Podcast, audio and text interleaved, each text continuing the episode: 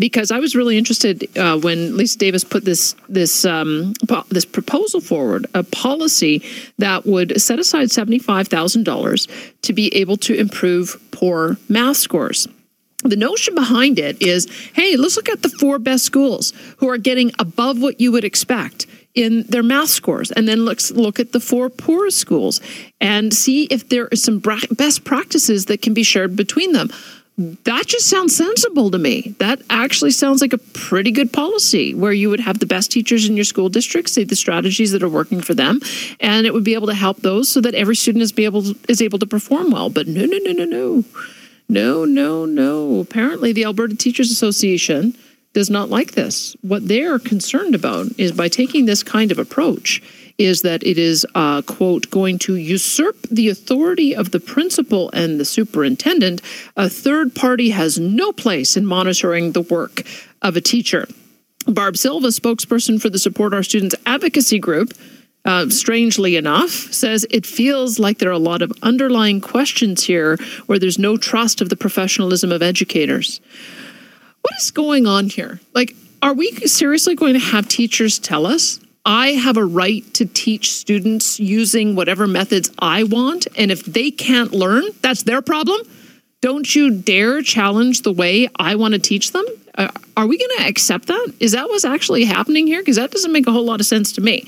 I'm joined now by Michael Zwaagstra with Common Sense Education, public high school teacher, and an education research to, researcher to talk about this. Michael, thanks so much for being with me.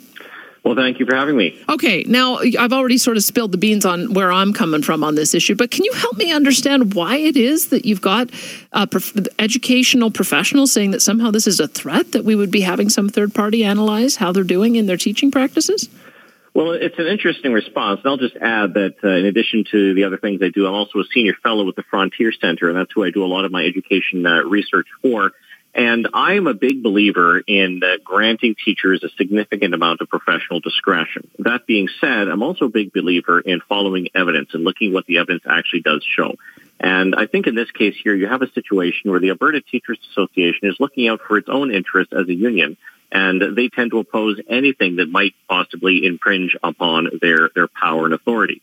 Uh, you probably remember back in 2012 when uh, Edmonton teacher Lyndon Dorval uh, fought his school's ridiculous no zero policy. I do remember that. that. Case, Yep. Well, the Alberta Teachers Association, according to Dorval himself, was worse than useless in his case because they actually supported the no zero policy. They didn't help him.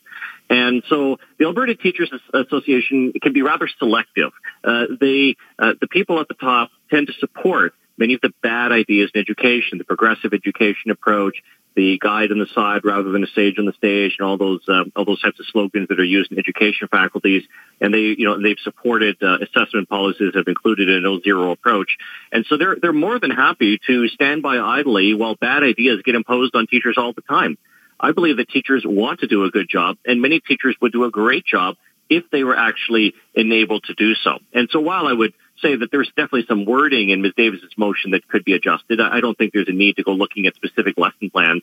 But as far as the broader objective of identifying what things are going well and what can we learn from it, that makes sense. That's looking at evidence. And I think that all teachers are interested in seeing what evidence shows us. Have you had a chance to look at how Alberta is doing compared to math scores in the, the rest of the country? Because I think that that is what has raised the flag for Lisa Davis. I'll, I'll just put a few of them out here just so that people uh, know why she sees this as a problem. We've got the 2016-17 grade 6 to 7, uh, 6 and 9 provincial achievement tests and grade 12 diploma exams show that we're consistently having math scores below other core subject. Very little improvement from previous years, and more than 25% of students in grade six and grade nine are failing the exams. They're, they're getting less than 50% on the exams. Like that to me looks like we've got um, a three alarm fire going on here. We, we need to we need to be addressing this. Well, absolutely. We see we see a pretty sharp decline in math scores in the last 10 to 15 years, which just so happens to coincide with when Discovery Math uh, began uh, was fully implemented in Alberta, as it's been implemented in a number of other provinces, and so you see declines there as well.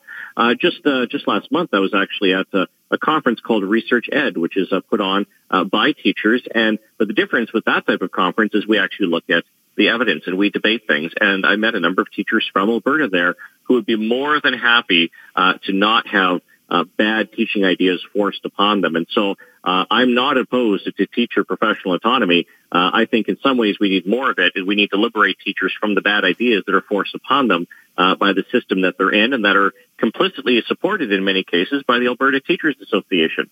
Uh, I remember just a few, uh, just uh, again about a month ago, I had a, a radio debate with the president of the Alberta Teachers Association, and the debate topic was: Should we have more content in the curriculum? Should we move, take the content out and keep it all these abstract, have instead abstract 21st century skills? Or should we have content specific knowledge? That focus, and I was arguing for the content specific knowledge, and he was on the other side. And I know there are a whole lot of teachers in Alberta that don't agree with him on that, that agree with me that specific content is actually important and that when it comes to math, that kids should actually memorize times tables and be able to uh, uh, be able to do the standard algorithms and be able to work on those things. And so the the idea of looking at what is being done well in schools that uh, that are performing well, I think it makes sense. Can I ask you what what is the problem with discovery math? Uh, what is it that at the core of the problem? Uh, I'll tell you my impression of it.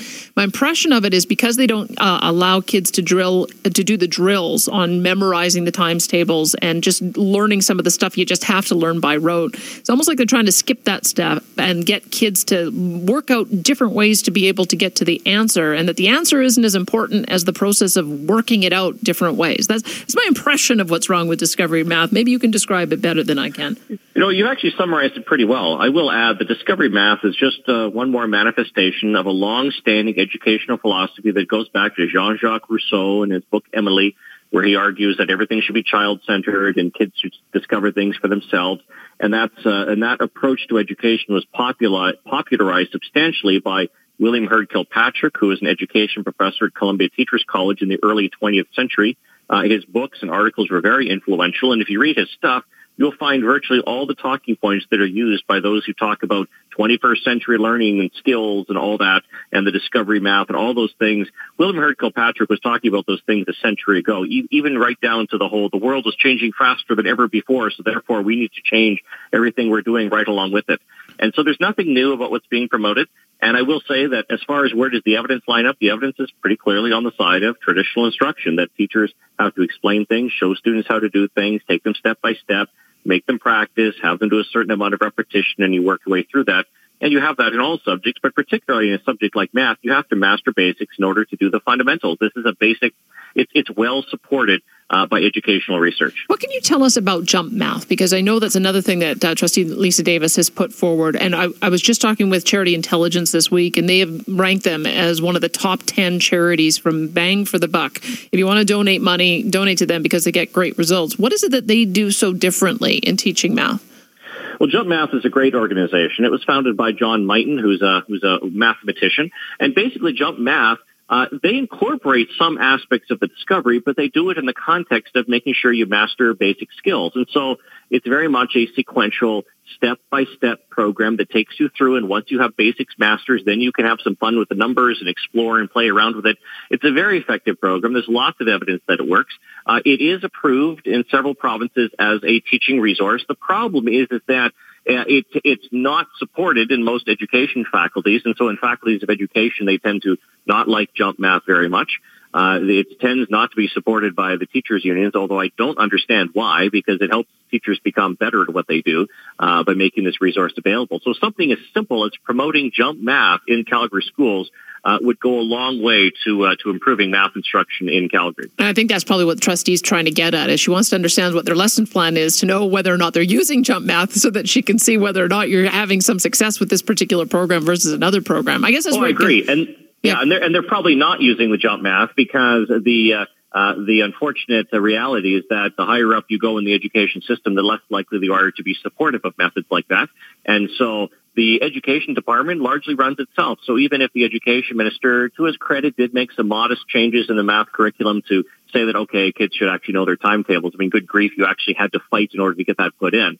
But now uh, the those things have been stated. But the reality is, you still have all the same consultants in place, the same education professors training future teachers, the same people in the upper echelons of the education system, all people that moved up the career ladder by promoting the exact opposite of anything resembling traditional education. And no wonder they're not implementing uh, anything that uh, that actually works better. Well, Michael Zwagler, thank you so much for giving us some context, context to this, and we'll watch how this battle plays out on the school board. Sure appreciate your time today.